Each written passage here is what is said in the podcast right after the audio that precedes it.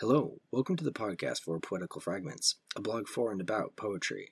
Here I will be reading my poems that were posted on the blog for the month of February 2022. Please listen and enjoy, and when you are done, you can go ahead and read these poems at www.poeticalfragments.com. Thank you. Musings on the Sky, February 8th, 2022. Calmer is the cascade, the water that rolls and falls down the weathered hills, than the mind in its rote. The moon shines and spills out its glad gifts gifted by the sun, so the heart loves that's loved. The sun shines and is blinding, even so, it's blocked by hand, a small, small hand, so the mind cannot see its heart blocked by words and thought. Steady are the many stars, by their mark we navigate the earth, for nothing here endures so long.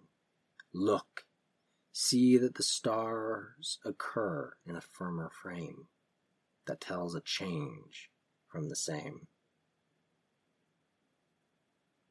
Lightly Held, February 13th, 2022. Some cosmic power dwells in me, but lightly held, so lightly held. And I have no wish except to be in the midst of stars, lightly held. With a cut and a slip, life leaves, and to anywhere returns not. How calm is the earth that frees life from nothing to nothing's lot.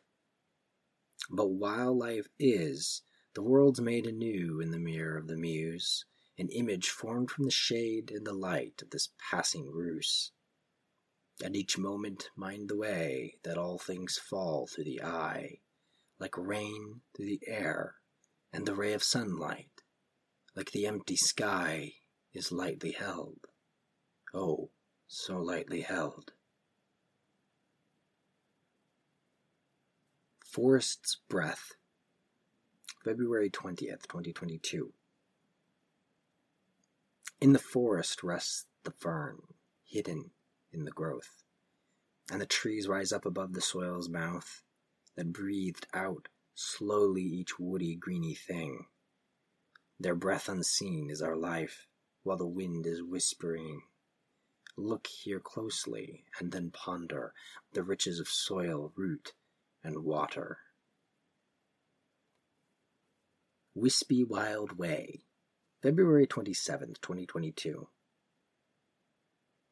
Wisdom is the wispy, wild way that winds through the waste of being, without whimpering, with no wasting of time in a whirling wind that wakes the good that's small, so little in the welter and weeping.